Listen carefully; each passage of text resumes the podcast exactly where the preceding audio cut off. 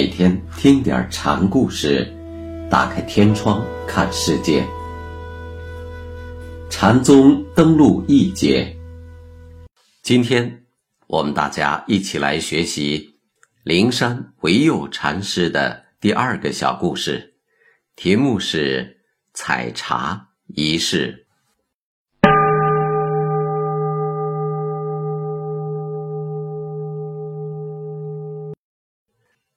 维山禅师开堂讲法时说：“提到道人之心，我们可以说他是质朴正直，没有雕饰，不分正面与后背，没有欺诈虚妄之心。平日里自自然然，该听就听，该看就看，不用拐弯抹角，也不用闭眼塞耳，只是情绪不受外物色相的左右罢了。”好比秋水澄净，清纯无碍。说起来是道人，实际上叫他无事人也未尝不可。底下一位禅僧听到此处，站起来问道：“顿悟之后，还要不要继续修正呢？”维山答道：“如果真能悟到根本，而且能够自觉的话，修。”与不修不过是一个问题的两种说法而已。现在仅是因有所缘而出悟禅机，还有长期以来养成的种种习气没有除尽，把这些残余都给它收拾干净了，这也就是进一步的修正。仰山又站出来提问：“什么是佛祖西来意？”维山指了指灯笼，叹道：“多好的灯笼啊！”仰山又问：“难道说这个就是吗？”维山却反问道：“这个是什么？”仰山不知是计，便回答说：“多好的灯笼啊！”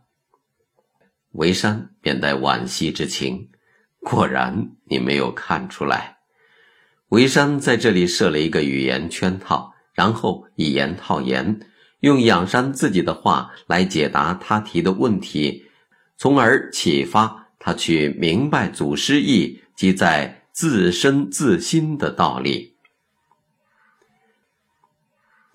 维山有一次对弟子们说：“现在有好多人只得到大机，却不能大用。”仰山不解其意。便向山下的一位庵主求教：“师傅说这话是什么意思呢？”庵主听仰山这样问他，便说：“你再给我说一遍。”仰山正待开口，被庵主踹了个四脚朝天。仰山把这事儿给维山讲了一遍，维山听毕是哈哈大笑。机用的分别之心。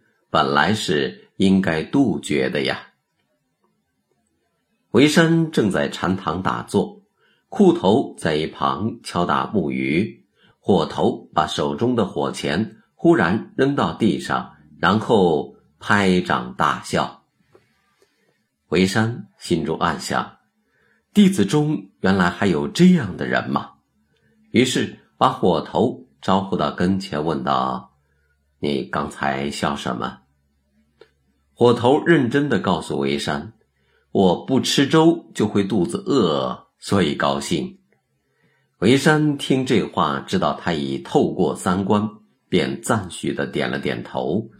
不食则饥，正是平常心之道啊。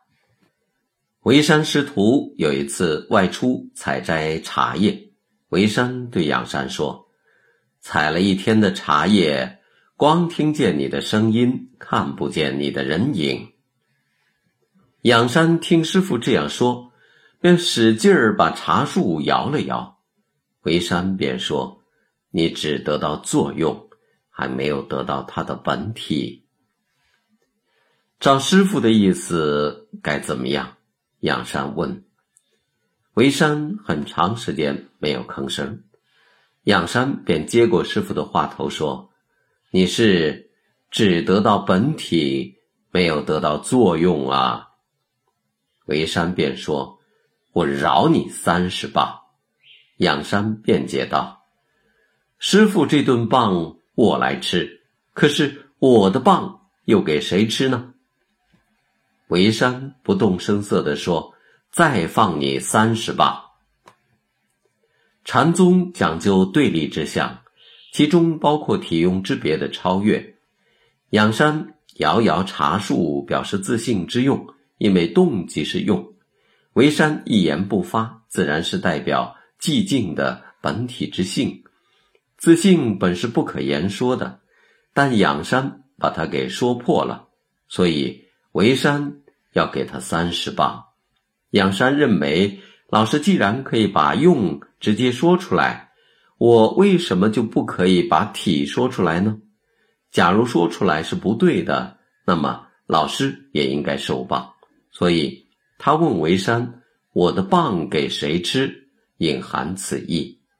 但是他不了解动的用说了不触犯，静的体说出来则会触犯，因此维山便要再给他三十棒。有一次，维山准备升堂讲法，他刚走进禅堂，有个僧徒就站起来道：“大师，给我们讲讲佛法大义吧。”维山听了，不客气的训斥道：“你这种人真是烦透了。”那人讨个没趣，没敢再吭声。这时候，仰山走了进来，维山问仰山道。《涅盘经》共有四十卷，这里面有多少是佛说，有多少是魔说？仰山不假思索，脱口言道：“我看都是魔说。”维山点头称许，以后没有人能奈何你了。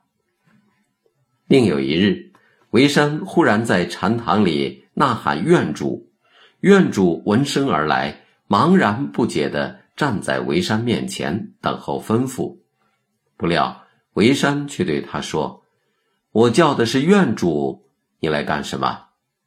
院主莫名其妙的带着一肚子的疑惑退了下去。接着，维山又让世僧去把首座喊来。首座闻讯后，急急忙忙的赶到了禅堂。维山一见面就问道：“我喊的是首座，你来干什么？”首座又被问了个哑口无言。维山提起净瓶递给仰山，仰山伸手要接，维山却又把手缩了回去，问道：“这是什么？”仰山略带讥讽地说：“你还看见个什么了吗？”维山听出了仰山的言外之意，也反唇相讥道：“照这么说来。”你是了无所见了，那你还干什么？伸过手来要接呢？